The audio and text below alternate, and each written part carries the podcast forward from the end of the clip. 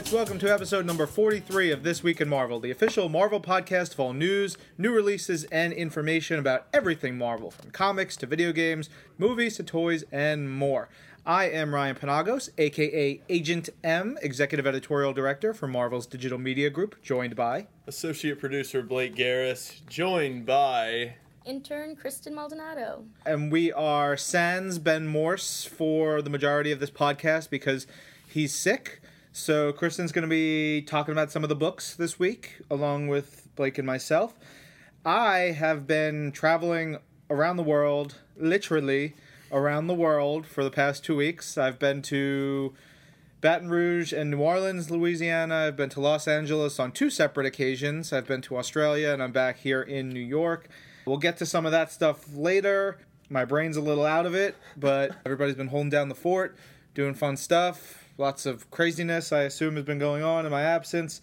And I think it's just time to dive right into the books for the week of August 22nd, 2012. I guess I'll be starting us off with Amazing Spider Man number 692. This is the 50th anniversary issue for Amazing Spider Man. I'll get to the stories first, but in the back, there's a little note, there's a missive in the book somewhere in this book about 50 years ago all these things happened and 50 years ago the world's greatest superhero was unleashed in the pages of amazing fantasy number 15 and it was cover dated in august to the original spidey's first appearance probably hit the stands in june but we're doing it in june because we're Marvel. We do what we want.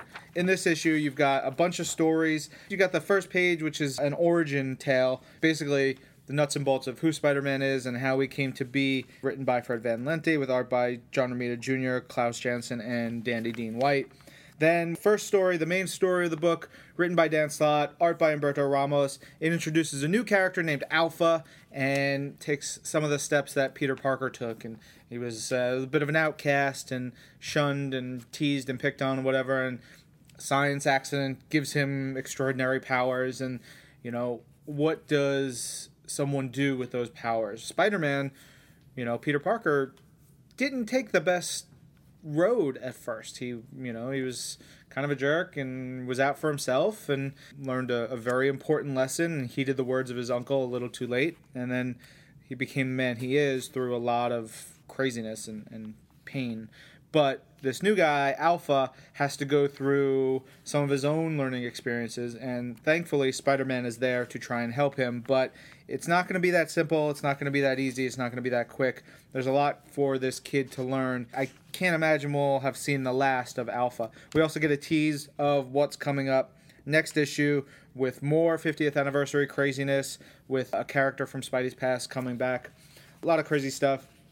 And then in the backup stories, we have a really cool story by Dean Haspiel, the great, amazing cartoonist, writer, artist. I believe Dean has done the cartoon work for Bored to Death. So if you watch the HBO show Bored to Death, Zach Galifianakis' character is a cartoonist Dean actually does all those drawings. I'm pretty sure. And if I'm wrong, then I'm sorry, Dean. But he's an amazing artist, and it's a really cool story, sort of going on the whole power and responsibility kick that is just part of Spider Man's thing. It takes place in the past. Really cool. You got to check that out.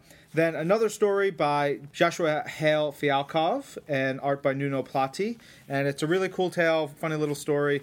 Nuno's art is just really cool, really different, a lot of fun, and it's another story with Spider-Man and a kid, and sort of looking at some of the similarities Spidey has had to other characters, and you know, if you really look at it, Spidey is very relatable. Everyone has those moments, those points in their life where you can see yourself in Spidey's mask, and you've done some things and lived your life in a way, and it's it's just a really cool tale, great art, really really dug it big 50th anniversary. There's going to be lots of crazy Spider-Man stuff coming up in the next couple months, but 692 really kicks it off. Next, we have Astonishing X-Men number 53, written by Marjorie Liu, art by Mike Perkins. This is basically the X-Men trying to find this Susan Hachi lady who has implanted Wolverine with the bomb that exploded at Northstar and, and Kyle's wedding this comic to me has everything you would ever want in a comic book. It's has explosions, it has love moments, it has Iceman going kind of crazy. like in here that nobody can see. Love that that panel is crazy. Yes. Perkins drew the hell out of that. I mean, basically, you just get to know Susan Hachi a little more, and she's a very manipulative person, and it's giving the X Men a run for their money. She doesn't have powers anymore, but she is very powerful, so the X Men have to, they can't just attack her, and we'll see where things will go with this. Yeah. Yeah. No, it's a good book. The next book is Captain America and Namor, number 635.1, written by Cullen Bunn with art by Will Conrad. Basically, in this story, Namor and Captain America kind of team up. There's a Thule Society threat, and they have a Atlantean weapon that basically they're trying to get back. There's Nazis, there's people coming back from the dead, there's like a crazy mask that has the power to essentially destroy the, the earth and i don't want to give anything away but when the story ends it looks like the earth might be safe but there's a twist at the end and you'll just have to read on in the next book and see what actually happens Yeah, it's cool. Cullen's pulling some ideas and things that have shown up in some of his previous books and really fun stuff. He brings up this group of, you know, like Illuminati type characters that are just nasty.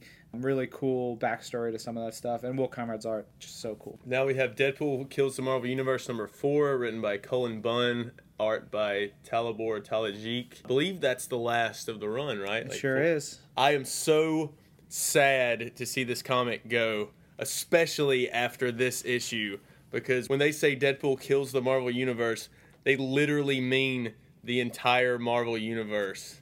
That's all I can say without ruining the comic. But it's so fantastic. I know you guys were saying it's like the modern day what if kind of thing. It is so awesome. He just kills everybody. And he's trying to. You You're know, a little extra sadistic right now. it's just cra- Taskmaster. Taskmaster's in there, and they just fight, and Deadpool can kill anybody well, and I love it. yeah. I, I particularly love the characters he's about to kill towards the end of the, Yeah. the book. Really great. I want to see that in like 10 pages. Lots of blood and gore. I want to see that really magnified. Yeah, they thought up the best ending for anything ever. It's awesome. Yeah, really great book. Invincible Iron Man number 523, written by Matt Fraction with art by Salvador Larroca. It's the third part of the Future arc, and this issue is called Swarm. Swarm being the name of the atomic computing initiative that Resilient has put together, Tony Stark's former company. There's tons of threads going on here. You've got Pepper Potts chasing down Rhodey, who's in his crazy armor. She's sort of figuring it out, but questioning everything. Uh, and then you've got her dealing with the rescue armor in a, in a wholly different way. You've got Tony laying out his plans, doing his things, seeing some cracks in the Mandarin's armor for the first time. Mandarin, who's been meticulously manipulating so many things, may not be as in control as everybody thinks. Got Stane and all these other villains of Iron Man's playing a different role than they have before. I really, really dig this arc of Invincible Iron Man. I think, you know, Matt and company, they're bringing everything to a close. It's been a long run on Iron Man. They've really knocked it out of the park. They're going to end it on a, a very high note. We have a special section now of This Week in Marvel. It's Blake's section. Blake, would you like to take it? Hello, once again, children. Today, in the kids' area of comics, we have Marvel Universe Ultimate Spider Man number five, written by two stories one written by Ty Templeton with art by Ty Templeton, and then the other is Jacob Semahn with art by Nuno Plati. I still love this book. It's supposed to be for kids, but big kids, right? Right? Okay. Yeah. Um, the first story is Peter Parker has finals, and Nick Fury needs him to fight Absorbing Man. He keeps getting pulled away from his finals, and it's one of the best titles of a story I've ever heard of. It's called The Finals Countdown. Classic 80s reference there. No, you wouldn't get it, Kristen. That's cool. But Spider Man keeps trying to catch him. He gets out of, you know, his encasement because he becomes the encasement. It happens three times. Uh, that's all I'm going to say. It's a great story. The next story is Spider Man once again, but he's fighting the Trapster who becomes Juggernaut. And if that doesn't sell you on it, I don't know what It was cool. There, he like finds a shard of the gem of Cyttorak. So it, he's not full on Juggernaut, but he's he's enough Juggernaut to be a big threat. But Mhm. uh, it was a really cool twist, Yeah, it's a great book, especially for everyone. especially for everyone. Yeah. Over in Punisher, number 14, written by Greg Rucka with awesome art by Miko Swayan. We've got Punisher, Frank Castle, and Marine Sergeant Rachel Cole Alves taking the fight to the exchange. No good nicks who've really done a number on them and who Frank's been pursuing for a while and really dented, and who Cole Alves is looking to get revenge against because they're the ones who've sort of ruined her life. There's a couple pages of preparation where Frank's getting ready for what they need to do. There's a shot that shows the workbench that Frank has. It's got a Cyclops visor, an Iron Man helmet, a Doc Ock arm, and uh, Spider Man web shooter. And some of that stuff plays a role in this book. It's really cool. This just awesome book. Punisher is just such a strategic mastermind and how he takes out the exchange and works, you know, to do this. It's nuts. It's really cool, and that's really just elevating their battle right here. Uh, there's a great final line in the book that you know there's a lot more people who are going to get killed next issue. Love this series. So good. Next, we have Secret Avengers number 30, written by Rick Remender with art by Matteo Scalera. I have to say, Matteo Scalera knows how to draw Venom and Taskmaster. This is just a great issue. Venom is fighting Taskmaster. The Avengers want to help Venom, but they don't want to give the other villains. They're kind of watching this all take place, and if the Avengers come in to help Venom, it seems like strange because he's obviously he's good Venom now, but I mean he's still Venom. So they have to find a way around it to help him, and then it's just a great battle between the two of them, and then Hawkeye kind of takes over from there, and yeah, it's just a really good story. Yeah, definitely check it out. There's a whole slew of awesome villains in this issue that I really, really dug. Remender just likes pulling up really random, weird characters and doing awful things with them, to them, around them, using them to do awful things. It's, it's fantastic. All right, over in Ultimate Comics, the Ultimates number 14, we are full on in Divided We Fall. The country, America, is in a bad state. There's a situation map, a shield situation map, one of the first pages of the book. The situation is Fubar, you guys.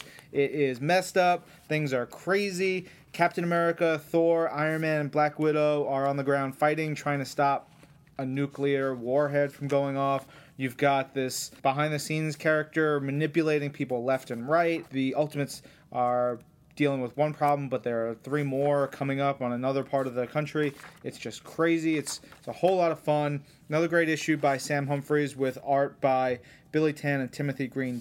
Second, really cool stuff, and it continues the uh, Divided We Fall. Lots more to come from that series.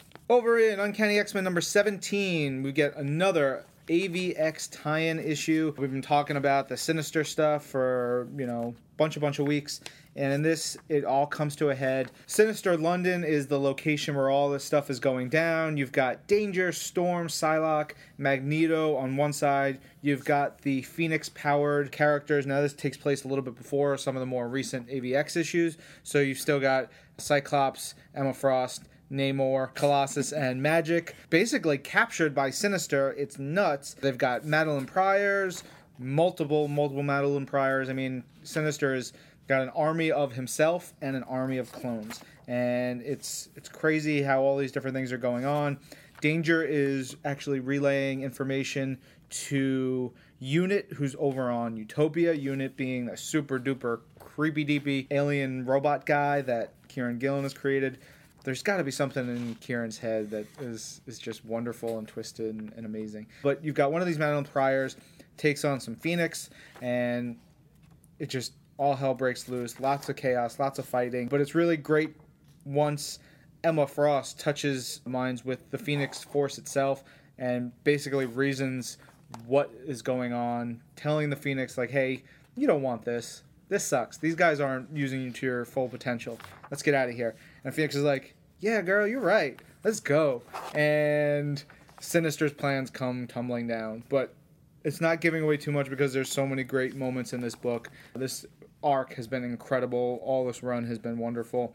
And there's a great last page of the issue, which is just very much what AVX has been about, and or part of what AVX has been about. Look forward to another issue with the Phoenix Five characters. That art was just like insane. I thought in that book, like all Oh, the yeah. explosions and like Yeah. the phoenix that they drew. Like I just thought it was like It's nuts. Yeah, we had Daniel Acuna and Mike Del Mundo on art in this issue, and it's ridiculous. Ridiculous. Now we have Venom number 23, written by Cullen Bunn, art by Thony Silas. Yeah. This was so fantastic. I can't put words to it. Venom is basically fighting Hellstrom throughout this whole issue. There's a twist at the end that changes everything. I oh, I just freaked out. There's another part where I guess Venom is using his his symbiote legs as a weapon as well. He like twists it around someone's head and tries to strangle him. That was really cool. I couldn't stop looking at that. You do love strangula- strangulation. with your symbiote legs, yeah. So, oh, this is awesome. Daimon Hellstrom, love Hellstrom. And just the last page really Yeah. I don't want to it's giving it away. I can't. So, It's cool because this is Cullen's first solo issue on Venom, and you know everybody who loved Remender's run will be very happy to know that he takes in a different direction, but still picks up on some things and still keeps it awesome and crazy and fantastic. it's crazy. It still makes sense how they go to that point. That's my, my favorite part. So, yeah, pick it up. We also have Web of Spider Man number 129.1, written by Stuart Moore with art by Damion Scott. And in this book, we see Spider Man meets up with the Brooklyn based Avengers. Not just the Brooklyn-based Avengers, the, The Brooklyn, Avengers, The Brooklyn Avengers. uh, self-proclaimed. Yes. And it's just like a fun book. The art is insane. It's colorful and bright and just like very unique looking. So in this book, the Brooklyn Avengers are getting kind of knocked off and we're trying to figure out if someone is actually killing them or if they're just dying of old age and it seems that Spider-Man thinks that they're just dying of old age and everyone else is concerned that there could be someone who's trying to take down the Brooklyn Avengers. So it's just interesting to see like a bunch of new characters, a bunch of different characters than, you know, the typical Avengers that we normally see. Yeah, it, it was really fun stuff. Very sort of Great Lakes Avengersy type characters, and you know Spidey trying to help them out, making sure that they don't get killed, but also humoring them. And there's a lot of elements going on here. Stuart Moore really kicked ass, and yeah, Damion Scott's art is incredible. Then we also have Wolverine number 312, written by Jeph Loeb with art by Simone Bianchi. This is chapter 3 of Sabretooth Reborn, Remus. So, right now, Sabretooth is alive, Romulus is pulling the strings, and Wolverine is hanging out with another redhead who happens to be Remus, Romulus' sister. And there's just a lot going on in this book. There was a lot of cool fights, and then there was just a lot of things that it's kind of like opening your eyes into like what really happened with Wolverine, but we don't find out the exact story. But what it turns out is that everything that Wolverine thought about his life might not exactly be true. But at the same time. at the same time, it might might not not be true Yeah. because they could just be manipulating him It's- and yeah. feeding him lies. You know, that's the thing. Like Romulus and even Remus and Sabretooth, they could say whatever they want. Wolverine is just he's been twisted upside down, inside out, all around. He's got some of his memories back, but he still doesn't know everything. but at the very end of the book, the last page, he kind of has like this gut feeling that maybe what they're saying could be true. So, I mean, you just need to check it out because there's like there's just so much going on. Yeah. And Simone's art is just is so good. Yeah. Now we have Wolverine Annual number one, written and drawn by Alan Davis. I have to be honest, I was not familiar with a lot of the characters in this book, but it doesn't matter because Wolverine is in here in every form you like. If you like naked Wolverine, he's naked. Is that And- the normal way you say it? Do you Naked. say no? No, that's naked. fine. Do you Nude Wolverine. If like you're just walking down the street like, oh hey man, that guy's naked.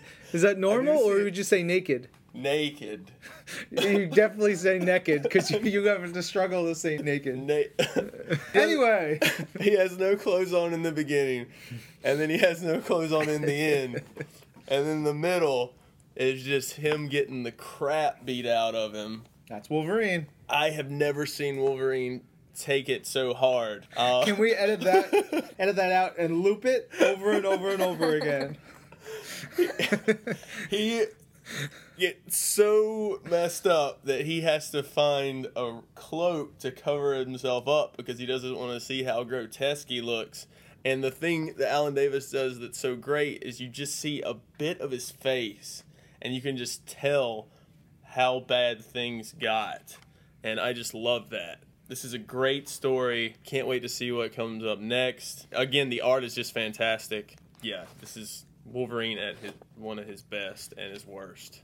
To, I unfortunately this came and I didn't get to finish it. This was the third, I believe it's the final part of the annual stories that Alan Davis has put together for Fantastic Four, Daredevil, and Wolverine with the clandestine characters.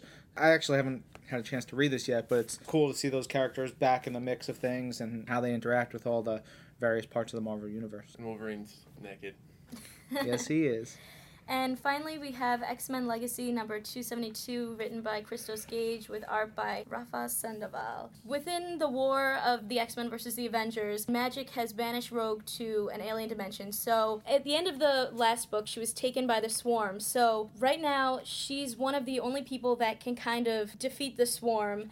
And when they pull her in, she basically finds out all these secrets that they have that, that the queen bee has that she didn't want the other members of the swarm to know about because they all work as one and like the swarm kind of keeps everybody in line and basically rogue finds out this information and tells another member of the swarm about it and he decides that what the swarm is doing isn't right and the two of them go off on their own and they're going to try to take down the swarm i mean that will continue on in another book but right now it's trit and rogue against everybody else they're kind of on their own ready to take down the swarm Rock and roll.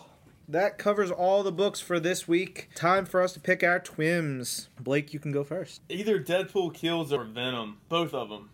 All right. I'm going to go with Deadpool Kills and Uncanny X Men. i'm going to go with amazing spider-man and venom Very good. Very good. All good books. I'm going to pretend I'm Benjamin and I'm going to say Wolverine Annual number one. Is that your Ben accent? Let's go get some lobster. Hey, It's like the he's Red here. Sox. Boston. sounds exactly like him It does. Nova Pop. no. So that concludes the Ben portion of this podcast, at least for now. All right, so we're going to go to the print collections on sale this week, thanks to Max Beckman for the list. We have Astonishing X Men Northstar hardcover, Fear Itself trade paperback, Fear Itself Avengers trade paperback, Marvel Masterworks Golden Age Captain America Volume 1 trade paperback, Namor Visionaries by John Byrne Volume 2 trade paperback, Thunderbolts Classic Volume 3 trade paperback, and Wolverine and the X Men by Jason Aaron Volume 2 hardcover. If I had to pick a twim out of that one, I would go personally with Wolverine and the X Men. Fear itself is always great. i'd go with fear itself avengers So it is written. And then for digital collections this week, we've got Iron Man Execute Program, Onslaught Reborn, Secret Warriors Volume 2 God of Fear, God of War, Spider Man One Moment in Time, Ultimate Hulk versus Iron Man Ultimate Human, and Wolverine The End. A lot of cool stuff in there. And in single issue digital comics released on the Marvel app this week, in addition to nearly all of the books that we talked about already, we have Astonishing X Men numbers 36 through 43, Guardians of the Galaxy numbers 19 through 25. You guys will definitely want to read those. And looks like, I guess, we have a long run of the recent Guardians books. So if you want to get geared up for the Guardians of the Galaxy movie, those are must reads. Also have Moon Knight numbers 14 through 20 from the series from a few years ago. Ms. Marvel Annual number 1, Ms. Marvel Special Storyteller number 1, and Ms. Marvel numbers 31 through 34. And I love those Ms. Marvel issues. I believe they're all written by Brian Reed. Really great stuff. Blake, why don't you talk about the other digital comics? We have freshly digitized comics released this week. Incredible Hulk number 449 to 474. That's a lot of Hulk, guys. Yeah. Iron Man number 82 to 88 and Spider-Man number 54. There you go. All right, we're going to jump on over to Mr. Marc Strom, who I saw briefly in Los Angeles. I. I got in on Friday to Los Angeles directly from Australia. Somehow decided to still stay conscious, and I called Mark. I said, "Mark, you're leaving the office. You're gonna come with me. We're gonna get tacos, and we're gonna go to Disneyland, and we're gonna talk about the Wolverine and all kinds of stuff, secret stuff that I can't share here. But that's the kind of boss I am. I tell someone to stop being in the office so we can go to Disneyland and work. That's terrible. That's how it is. that's the truth. All right, Mark, take it away. Hello there this week in Marvelites. This is Marvel.com assistant editor Marc Strom, aka Strami, coming at you from a lovely, sunny Los Angeles as always. And today I am joined by my delightful intern, Christina Pham. Say hello, Christina. Hello. Very good. All right. So, as always, we're going to bring you what's in stores, on airs, etc., etc., movies, TV, games. First up, there are no new episodes of Ultimate Spider Man or The Avengers Earth's Mightiest Heroes this Sunday. We're taking a few weeks off, but we'll be back with some new episodes before you know it. But if you're looking for a Marvel animation fix this week, we do have a new Superhero Squad DVD on shelves. Just came out this past Tuesday. Christina, tell us about this. All right, so this is the fourth and final volume of the Superhero Squad show. It's Infinity Gauntlet Volume 4, and it's the last six episodes of the show. So this one, I've seen all of them. They're really, really cool.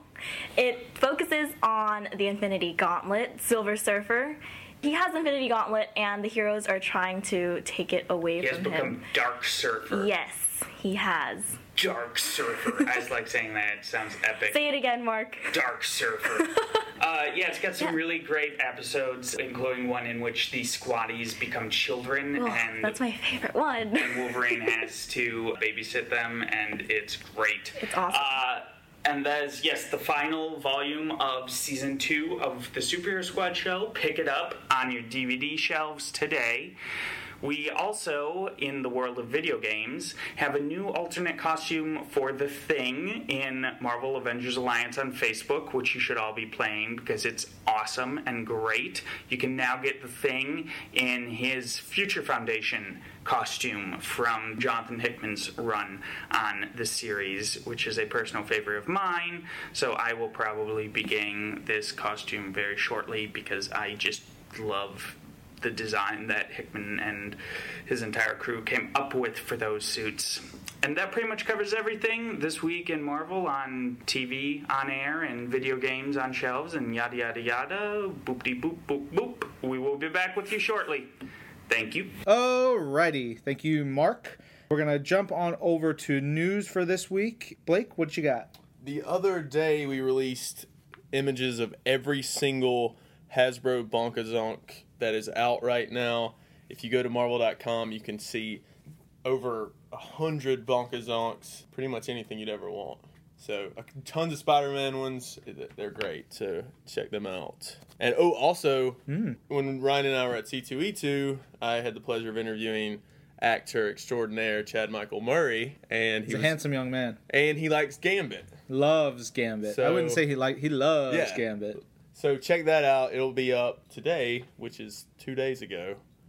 So we're in the future, people. Right. Like I said earlier in the show, I was away for quite a while. I went to Louisiana to visit some family and then went to Australia to go onto the set of The Wolverine. And I spent two days on the set where they were filming. Director Jim Mangold was incredibly awesome. He was very cool to hang out with. Welcomed me to the set like no other. The producers, Hutch Parker, who has worked on all the X Men movies, he was great. He was very, very welcoming. The folks from Fox, Bumble Ward, and all the various people who showed me around and, and you know, just made me feel at home. It was wonderful. I got to watch them film scenes. I recorded an episode of This Week in Marvel with Jim Mangold that will release a lot closer to the movie. So that's going to be a, a, quite a wait for you guys to hear that, but there's a lot of good stuff in there. And as soon as we finished recording, Jim had to go shoot a scene. So he was shooting a scene, and I was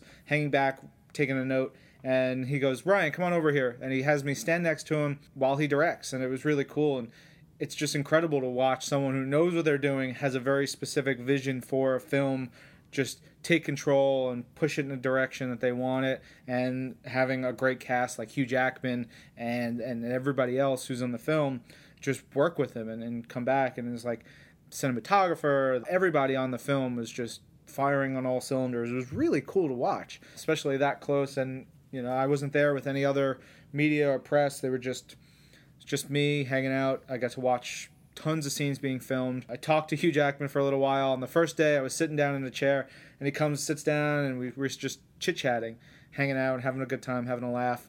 I did get my high five with him. I got photographic evidence of that. I will be posting that on the site soon. The next day, I went to the set wearing a Wolverine t shirt, Stussy Wolverine t shirt that has John Romita Jr. art on it. And Jim was very pleased to see the t-shirt. He said it's good. It gives them inspiration, seeing stuff like that. And then I was walking into where they were filming a scene, and Hugh was prepping. He sees me. He goes, "Brian, flash me." And I had a button down on over my shirt, and so I showed. He's like, "Yeah." Love that. And I said I would get him a shirt. So I have to get in touch with the folks at Stussy to see if they have any more of those shirts because they're from a few years ago. I can get them over to Jim and Hugh. You know, there are worse things to do in this world. That's awesome. But yeah, it was really cool. I got to put on the Wolverine claws. They're very cool. I can't talk about those too much right now. I got to see all the props. I got to see weapons. I got to see all kinds of cool stuff. I got to see the art department and every, you know, part of the movie that they're putting together. I got to see costumes, really cool costumes, and how they came up with everything. Lots and lots of audio I took, lots of notes. Did a great interview for This Week in Marvel with John Coven, who is the storyboard artist. And he worked on the first X Men film, so he had a great sort of perspective on what things were like you know, 10 or so years ago and how they are now and, you know, working together. Great stories uh, about Kevin Feige. You'll hear all that on the podcast. Really, really tons of great stuff. And I think I'm even going to Japan because they're filming in Japan. The movie takes place in Japan, so there's no surprise they're going to be filming there. But if they weren't filming in Japan, the set that they created, there's no way you, you would know that it wasn't in Japan because the set was so incredible. Really, really great stuff. I'm very excited, very, very excited about this movie. I haven't even read the script yet. They wouldn't let me read the script. That's okay. It's all right. We'll get there. Very cool stuff. Lots more to come in the coming months as we do more for the Wolverine. I'm going to kick it over to Mark for some news on his end of the world. Welcome back once more this week in Marvelites.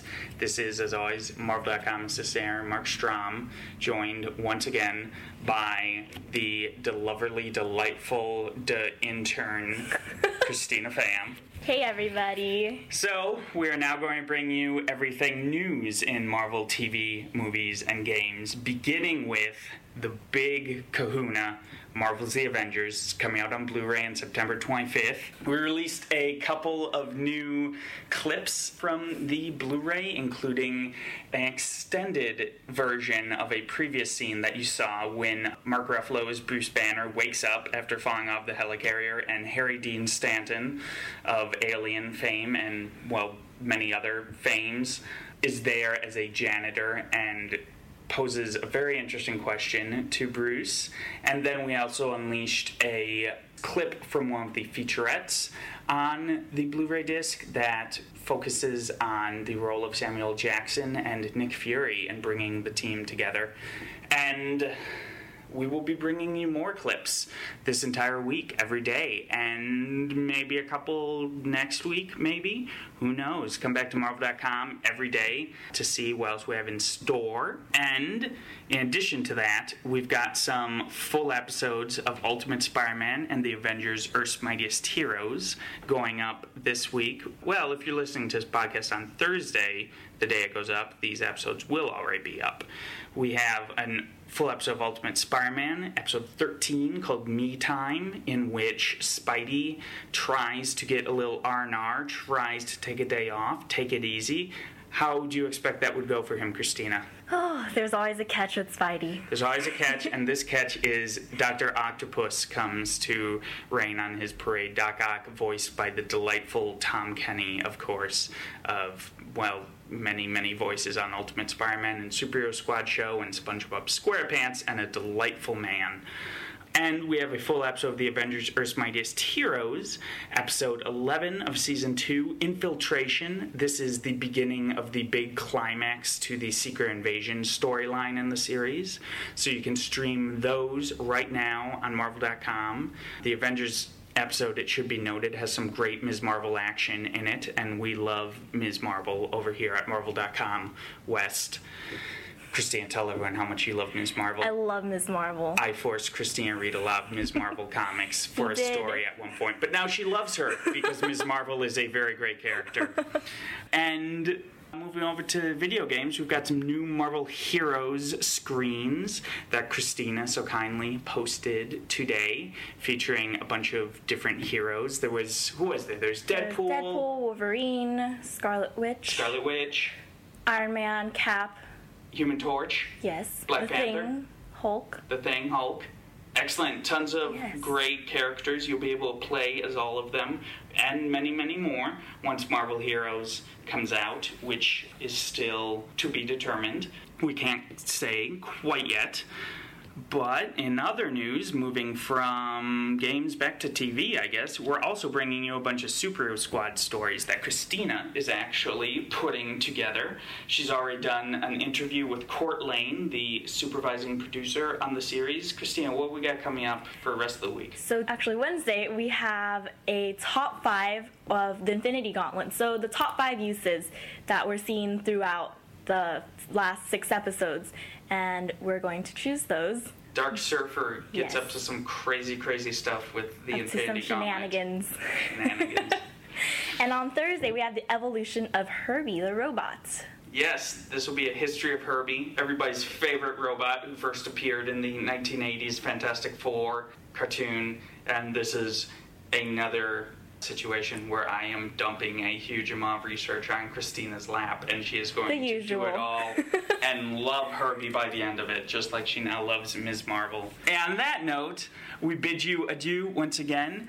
Thank you for listening. We will talk to you again next week. Christina may or may not have made the cut. We'll let Blake make the decision on whether or not she can come back for another tour of duty.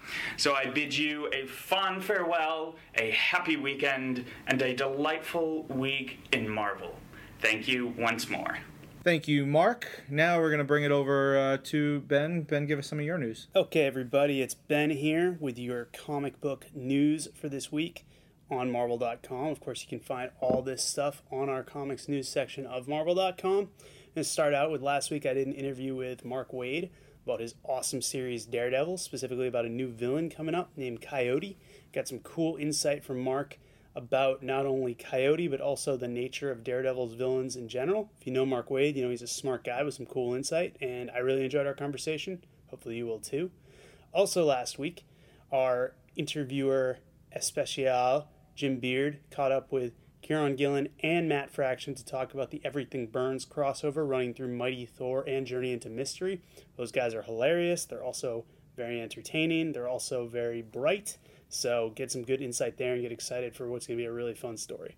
Also, this week, we covered new information on Marvel's print subscription service. We've totally overhauled our print subscription service. So, for all of you asking, how can I get comics delivered straight to my home? You want to get actual, tangible comics that you can hold in your hands? This is the way to do it. So, be sure to check out the Marvel print subscriptions. We'll have more on that in the weeks and months to come. And finally, your weekly Marvel Now update. This week was all about the art. We started debuting some art. We showed very first pencils and inks from All New X Men by Stuart Immonen. We also showed a great splash page from Indestructible Hulk by Leinil Francis Yu. We showed some stuff from Thor God of Thunder by Esad Ribic. And we're going to have more coming your way. So, more art, more interviews, more everything we'll be rolling out for Marvel Now. All right, now we have a very special segment on this week's This Week in Marvel. Uh, we've never done this before. We may never do it again, but one of our best and brightest is leaving us for greener pastures. Intern Anthony Chanza Chanza, Chanza Chanza. This is his final day. Myself and associate producer Blake Garris are sitting here in a room alone with him.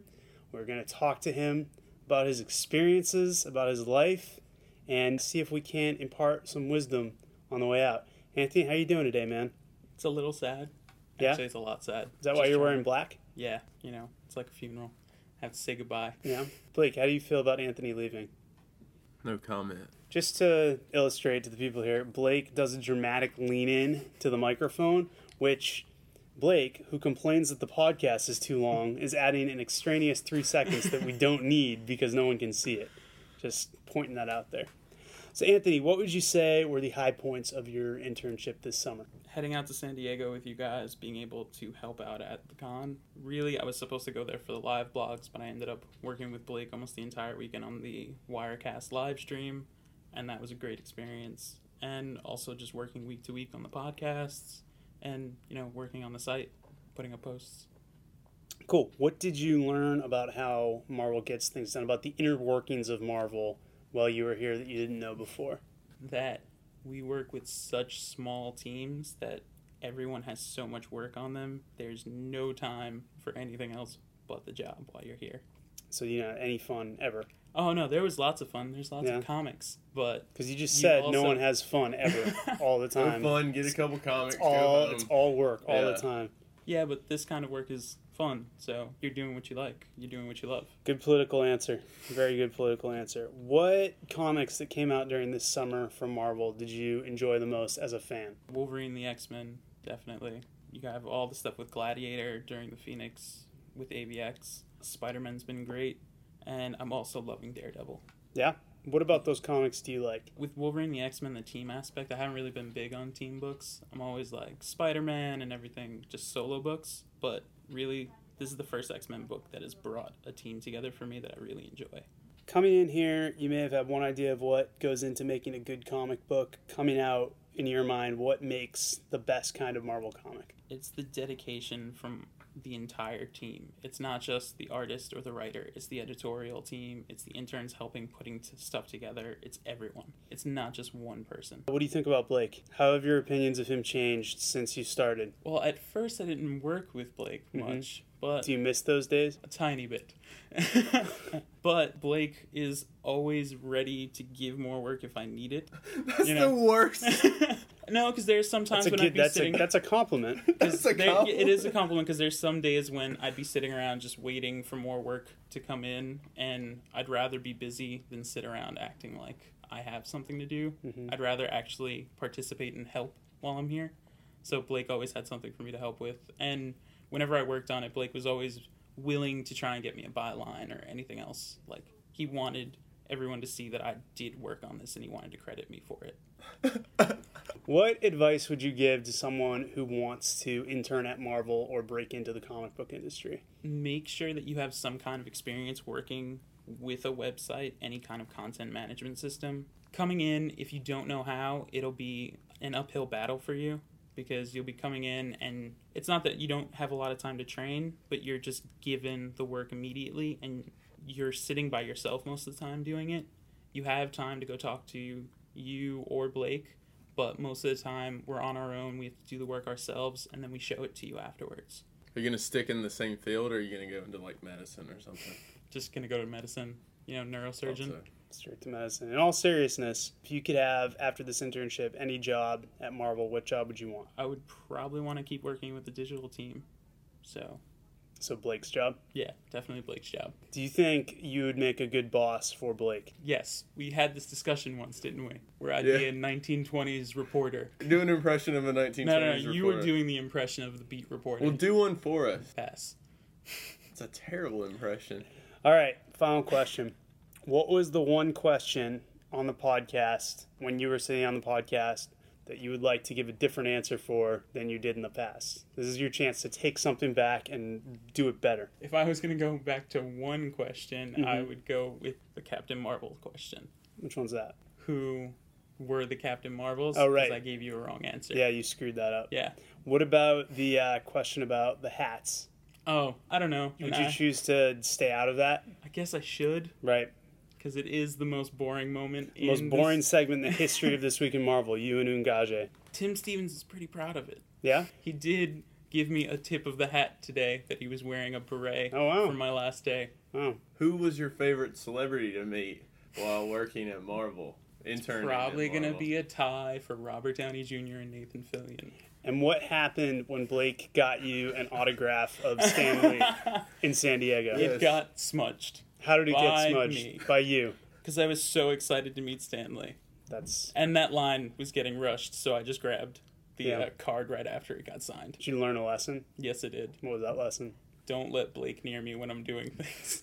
I wasn't then even he'll see around it you. You were right over my shoulder. Oh, trying to take a picture of you, Yeah. Stan Lee. Sorry. All right, all right, you two kids, break it up.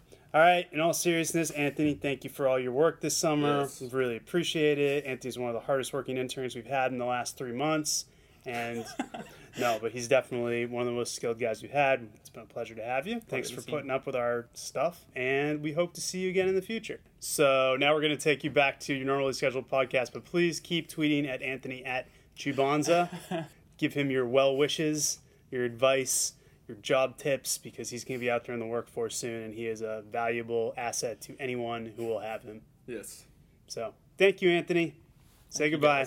Goodbye, everybody. All right. Ben was able to record that, thankfully, even though he was sick on the day when we recorded everything else. So uh, we appreciate that. Now, the questions time.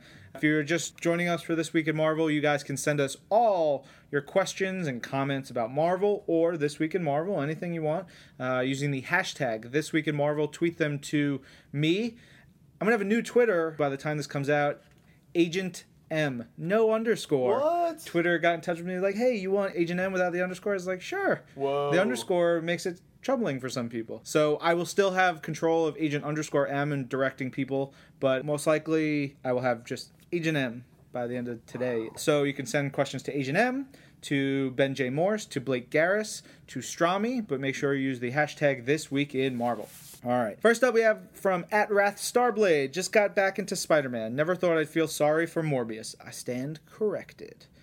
Yeah, you know, uh, Morbius is a great tragic character. He's, you know, good scientist, but also a crappy scientist, and it sucks for him, but he's kind of a creep at the same time. So it is what it is.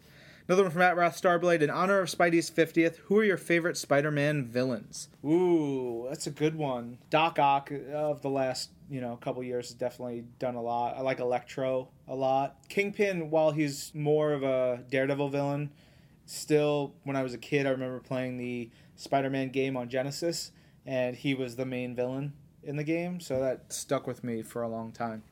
Blake? Kraven for his Hmm. attire, but Carnage as a villain. Carnage is the greatest villain in the history of comic books. That's it.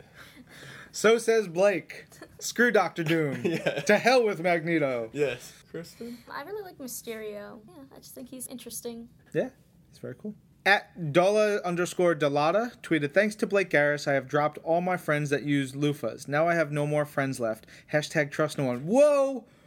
Whoa, whoa. what happened last week? It, well, in the kids' corner, I just said don't trust people that use loofahs because soap is more trusting. I didn't say don't drop all your friends that use loofahs. We use a loofah in conjunction with soap. Yeah, that's it's not like I- a loofah. Loofah doesn't make, you know, cleansing stuff on its own. It just helps you wipe away the dead skin. It's helpful. A sponge from the sea. It's wonderful. Get your friends back then. I'm gonna counter Blake's anti-loofah campaign and say I am in support of loofahs. Whoa. Yeah. So there you go. And then we have one from at L underscore Comanche. Tweets, to know if this was asked, if you could have one character have a solo series ongoing with no canceling, who would it be? I love that. Ongoing with no canceling. Because that's just impossible. Things happen, fella. Anthony, I want a cable ongoing series. I always want a cable ongoing series. I want cable all the time. That Eddie Murphy song. My girl likes to cable all the time. Right? You know what I'm talking about. So yeah, I, I just want cable, but that's just me. Blake? Ooh, Cyclops maybe? Okay. I think he's if he's been paying attention to AVX, he's got some things going on. So maybe maybe that. Kristen? I'd like to see Mystique, like learn more about her. I feel like there's a lot going That's on cool. there. There's a great uh, Mystique series from a couple years ago. You should check out. Some of the issues written by Brian K. Vaughan, some of them written by Sean McKeever. Really great stuff, all collected definitely, definitely worth checking out. I will speak for Ben here and say, Nova Pop. He's here. He's He's here in spirit.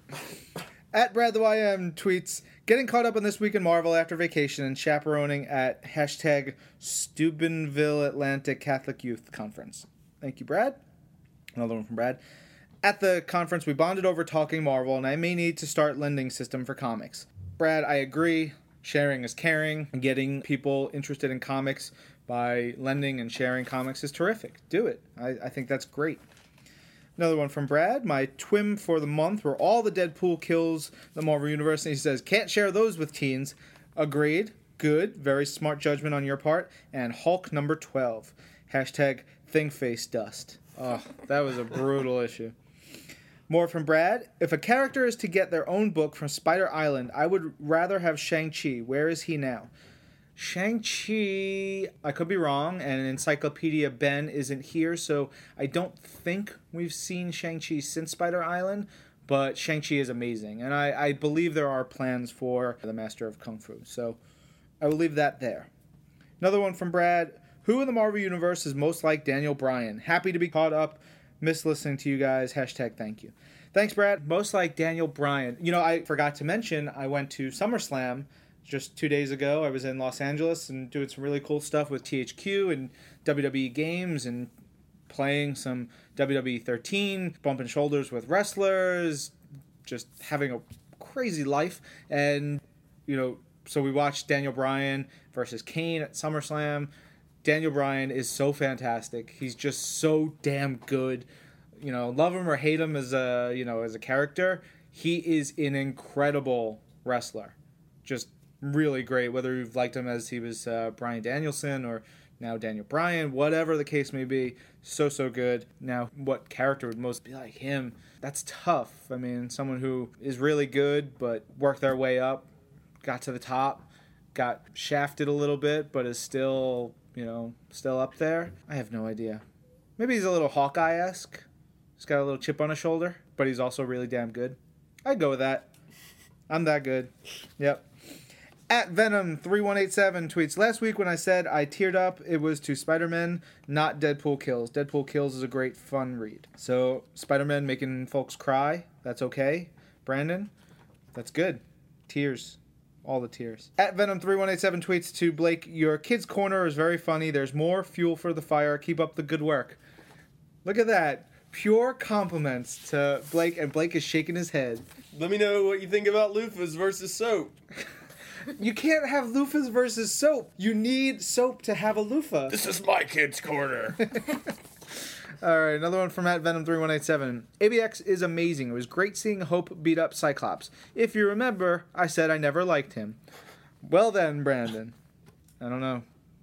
You gotta like Cyclops at some point. Uh-huh. Last one from Brandon. I just have never liked Cyclops from the old school cartoon till now. Wolverine is the man. Hashtag Team Wolverine. All right.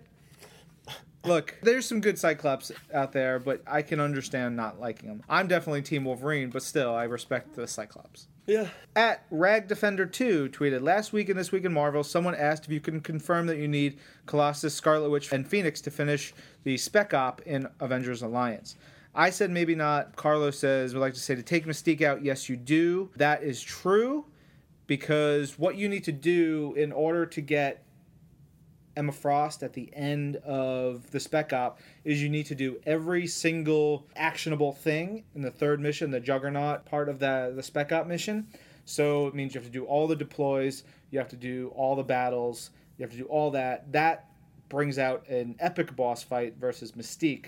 Then you have to beat Mystique in order to unlock Emma. I did it the other day. Took a lot of unstable ISO, but boom, got me some Emma, and she's awesome. I'm building her up. I think my favorites of the newer group of characters: Scarlet Witch, without a doubt, and Rogue. Rogue is great. Who's better of the two? Scarlet Witch. Oh. Scarlet Witch.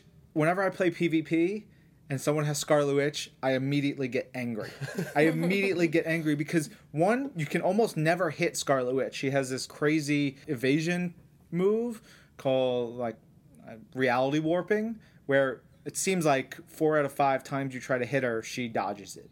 Then she has a move where she throws down this chaotic thing and gives randomized debuffs or randomized problems to her opponents and randomized bonuses to her teammates. So her opponents could get like poison, fire, bleeding, and everyone on her team could get like increased strength, you know, armor, all, these different things. And she has another thing where she casts like this magic on her everyone on the team and the next hit on them restores health and What? does the reverse of whatever thing it was to whatever thing. So like if you go at them with like a sword and it has two, you know, bleeding or whatever, it has then protects them against bleeding and restores their health. And it's it's she's so hard to battle, but that's what makes her great. What level do you have to get up to to get to her? She's just purchasable. You Oh. just have to have the shield points to get her. She is definitely worth getting. Rogue is great too because she's got no affiliation and she's got like no specialty, so she's neutral, which means she doesn't have any, you know, negative status ailments against people, but she has a great her second move is she steals energy from someone and then gets their style. So if she's facing a blaster, she'll steal their energy and health, give it back to herself, and then turn into a blaster with whatever bonus so that she's got extras against, you know, bruiser. Uh, she's great. That's awesome. Yeah, I've been playing a lot of Avengers Alliance. Where were we? All right. Cheap graphic novels at CheapGN tweets tweeting us to go to Wolverine the X Men Volume 2, best X book since Claremont Byrne. Thank you, Max. At DJ Bokikio tweets, is there any hardcover of Peter David's first stint on X Factor? Avengers vs. X Men is amazing, and why aren't all posts read? First point, hardcover of Peter David's first X Factor. I don't know if there's a hardcover. I don't believe so, but they've all been collected in X Factor Visionaries.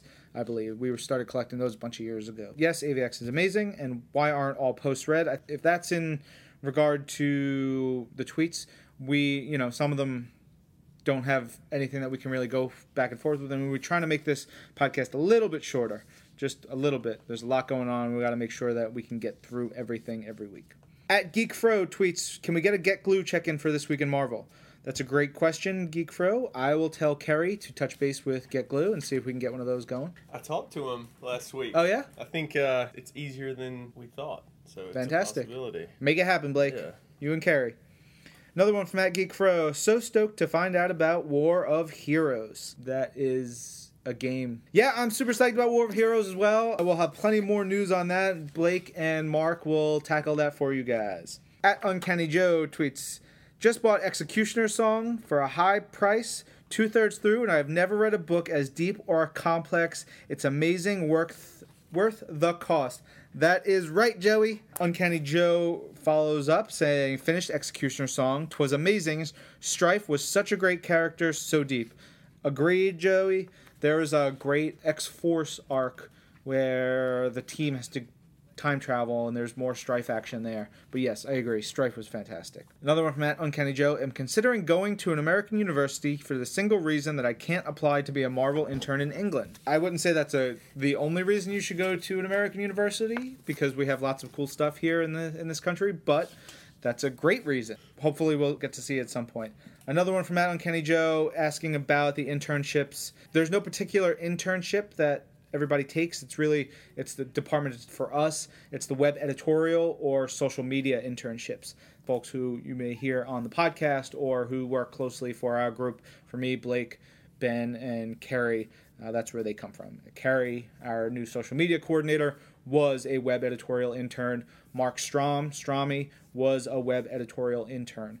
Uh, so I'm not saying it's going to get you a job, but being an intern is, is a great way to get your foot in the door. At Adams OJH tweets The final scene of the lizard in Spider Man number 691 was like the ending of a Twilight Zone episode. Loved it. It was awesome. Mm-hmm. Mm-hmm. At X Force Josh tweets To those who did not like AVX 10, you need to go back and read Iron Fist. Buy the Omnibus. AVX 10, one of the best so far. I agree. Who didn't like AVX 10? Y'all are crazy, yo. Cray cray, as the kids say. At X Force Josh tweets, I was late on getting Captain Marvel number one, but on time for number two, and I love this book. Can't wait for Kelly Sue to assemble. Agree times one million, A plus plus will retweet. At X Force Josh tweets, Daredevil 17 was a great issue. At Mark Waid really knows these characters and handles them with care. Best run in years. Again, you're just you're Saying it true, saying it true. At Lex Pendragon tweets, Why is Max Modell flirting with that other guy? I thought he had a partner who gave him his watch. Lex, people flirt. Can't stop someone from flirting. It doesn't mean that they're going to do something. And I think Max is the stand up guy, and even if he flirts, I don't think he'll be a cheater. Doesn't see that in his character. Another one from at Lex Pendragon. Three days left, two challenges to defeat, two heroes to recruit, and then I get Emma. Can it be done? Lex, I hope it can be done for you. I hope it can be done for you. Uh, At Laser Mountain Monster tweets to Lex Pendragon that Lex isn't the only one that gave into Twitter just for This Week in Marvel. Hooray, interweb buddies. Patrick and Lex, thank you guys for jumping on Twitter and joining the conversation because of the show. It's really important. It means a lot to us. At TBear220 tweets to Sean Astin, I listened to your interview on This Week in Marvel, and I would love to hear the story behind the Fantastic Four movie. I thought he talked about I it. I thought we talked about it. Did not get in the podcast? No, it's in there. I guess he wants to hear more. Yeah, I guess more. It was a good story. Yeah. Sean was great. Yeah. It was awesome. Did we get our pictures with him? Yeah. I'm sure you did. We Did I? Both of us. Awesome. Yeah. Cool. At Ref Gilman tweets, just started listening to This Week in Marvel 42. Great to hear Kristen uh, reviewing titles. Great work. You got a fan, Kristen? Ah. Thank you. Another one from Re- at Ref Gimlin says ban Blake Garris from the extra long censor beep content. Made me jump. Thought my iPhone was flatlining. What happened? Ben thought I had said a spoiler, and then he thought it'd be funny instead of cutting out the spoiler just to put a long bleep in there. I didn't cuss at all, Robert. Not at all. All right. Final one from Matt Rev Gemlin says Blake Garris's all ages corner in this week in Marvel continues to be the creepiest thing I am exposed to each week. If that's the creepiest thing, you must walk around on rainbow sunshine flowers, because that is n- not creepy. Blake, from someone who watches and listens to you do it every week, super creepy. Ah. I love it. I think it's wonderfully creepy. so at Wolf Knight 26 has a comment about something I guess was talked about previously in uh, Avengers Alliance. I guess we're talking about how to get the ISO infection or contamination off of your teammates. Yes, you can use the Panacea injection. That gets rid of everything. It's good. They can be a little tough to get sometimes, but yeah, if you use those, you, you should be able to clean up everybody. But really, you should be able to get through a fight without dying from the ISO contamination. You can get through that longer. Fight harder, guys. Come on, step it up. Another one from that Wolf Knight 26. Which six X Men characters do you find to be the most underrated?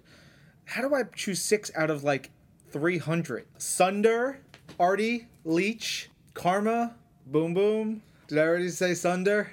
Yes. Sunder's my go to because no one cares about Sunder. I think he's dead. You're on five now? I'm on five. I'll go with Forge because Forge is good, yeah. because Ben hates Forge. So yeah, there we go. There's six. I think that's the best we could do without Ben here.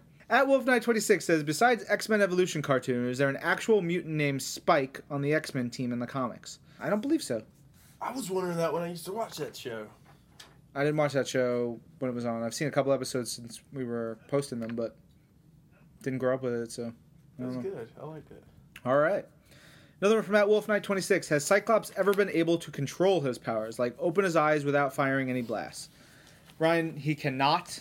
I think he's been able to do it a few times thanks to like Jean Grey or someone else like holding them back, but no, he cannot control them. That's his power. That's his curse. Finally, from at Wolf Knight 26, what was your favorite episode of the classic X Men cartoon? Oh man, there some some fun stuff in there. I don't remember if it was the episode, but there was a whole saga with Bishop. Yes. The crazy Bishop space time weird craziness. That was, I think, close towards the end of the show. That was some wild stuff. It was really good. Wasn't Forge in there too? I think so. And there was that crazy dude who leapt around and was like giggling and cackling the whole time. Again, without Ben here, we don't have the encyclopedic knowledge of every single character's name and history and, you know, biography. Sorry. At Dr. underscore Spidey tweets, Hey Blake Garris, four out of five dentists do not recommend brushing with caramel sauce, and that fifth dentist is a moron. Did you say you should brush with caramel sauce? I mean, yeah, but then I asked him about this, and I told him he was wrong, and he just said, no, I'd rather they brushed with chocolate. So, Oh, so Dr. underscore Spidey says people should brush with chocolate. a real doctor, one out of five dentists, brush with chocolate. Interesting, interesting. All right, well, I will talk to my dentist of 20 some odd years Dr. Piskin, and I will confer with him next time I see him. At Simon Sebs tweets, Does Marvel still publish PSA comics? I don't think we've done any. We do some, you know, custom stuff. So we, we sort of do, but it's not the same level of exposure. There's sort of special one offs that we do for specific companies or initiatives, and those are given out, you know, in those certain ways. We don't have the same distribution for them. But there was that collection of Spidey PSA comics we released a couple months ago. It's on my bookshelf, ready for me to read it soon. It's going to be uh, a task. At Simon Sebs tweets, What are some good stories starring Psylocke? Well, if you've read Uncanny X Force, that whole run has just incredible Psylocke stuff. Rick and company have done great work on elevating her. There's some great stuff during the the 80s in the, the Outback and the Siege Perilous and really cool stuff where Psylocke was, you know, her consciousness was put into the body of a ninja and that's how she came to where she is now and all kinds of fun stuff. I don't think she has a lot of solo stuff. There's some cool stuff when Joe Mad was on the X-Men in the 90s. Very cool when she had that crazy face tattoo. Yeah, she was macking it with Archangel as she does. Yeah, there's some good stuff out there. Another one from at Simon Sebs. Did you ever meet or work with Dwayne McDuffie during his time at Marvel? Simon I have unfortunately did not get to meet or work with Dwayne. It's too bad. He was great. Damage control was, was cool stuff. Someone on my team may have done something with him during one of his last things at Marvel, but wasn't me, unfortunately. At Swagpool tweets to Blake, Peppers are good for kids, just not the swamp peppers Blake grows that he puts in swamp wine that make you YOLO. What is that sentence? What does that even mean? Yes, swamp pepper wine is my drink of choice. I think the pepper thing also went along with the caramel sauce. I think they were saying that Blake was telling everyone to eat peppers and brush your teeth with What are you doing sauce. when Oh. I'm not here? I don't think you actually said that, but I think they said that you said that. Yeah, the internet. I don't know. All right. Final two from at Ungage tweets I respect Ben Morse and Blake Garris's enthusiastic embrace of YOLO culture several weeks, months after that was a thing. They just discovered it right before I left on my international world tour, and I saw lots of tweets about them uh, embracing YOLO. So, you know, you only live once, guys. You YOLO'd this morning. I did? You put on the cool shades. Does that have to do with YOLO? That's how it begins. YOLO. that Sean Paul man? Yeah. I had no idea. No, I have no idea what I'm talking about. Okay. I appreciate the fact that he thinks that we're only weeks or months behind the curve. I thought about a year, maybe, but that's nice. Oh, good. Final comment question of the week from Tim Stevens. Not to be argumentative, but a loofah's not soap. It's sort of a sponge. P.S. This is payback for calling me a psychiatrist. Tim is. I'm gonna. No, I'm gonna bring. don't. I'm gonna agree with Tim here. I'm gonna say Tim is right. You need the soap to enjoy the loofah. You do not need the loofah to enjoy the soap. But I'm the pro loofah guy here. They are different. They are separate. I just realized Tim is your real life version of Gambit. Tim looks exactly like Gambit. Having met Tim several times, I know that he is very much like a Cajun Lothario. That's spot on, Blake. Good detectiving. On that note, I think we're going to call it a day. Thank you to the interns. Thank you to Blake, Ben, Strami, Carrie, whoever else helps out on this thing, this crazy ride called This Week in Marvel. Thank you very much to everybody who listens and tweets every week. We will be back with more next week. Oh, Blake and I will be at Fan Expo Canada. If you are in the great city of Toronto or any of the outlying areas, come to the Marvel booth at the show, say hi to us, get your picture with Blake. He's a very photogenic man. He loves taking pictures. And you're gonna photobomb. I will photobomb the hell out of every Ryan is picture. the king of photobomb. I love photobombing. So let's make it happen, guys. High fives, all that good stuff. You know what? I put out a call, say, hey, come find me at Disneyland.